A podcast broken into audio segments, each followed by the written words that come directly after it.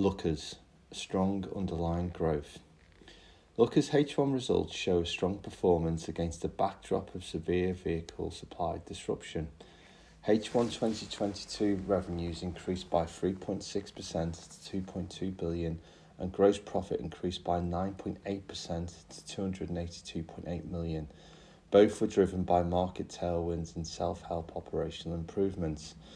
Headline underlying PBT was 47.2 million and that was above the circa 45 million flagged on the 29th of June trading update.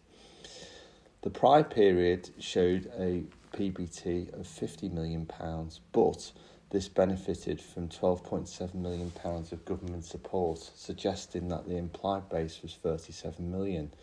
We therefore believe that the strong underlying growth, if we compare the 47.2 million to this base of 37 million, during which the market conditions have got a little bit tougher from the prior year. Looking forward, there's a strong order bank of new vehicles and recent trading is in line.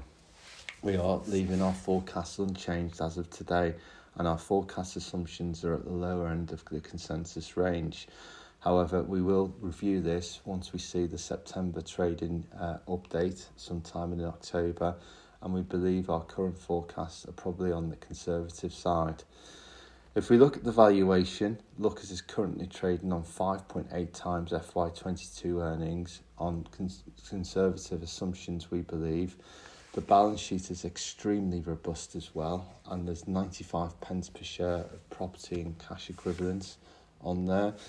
And the company have also uh, updated their strategic initiatives as well. And we believe that there's at least £30 million of underlying PBT that potential that could be unlocked over the coming years that might offset any industry pressures.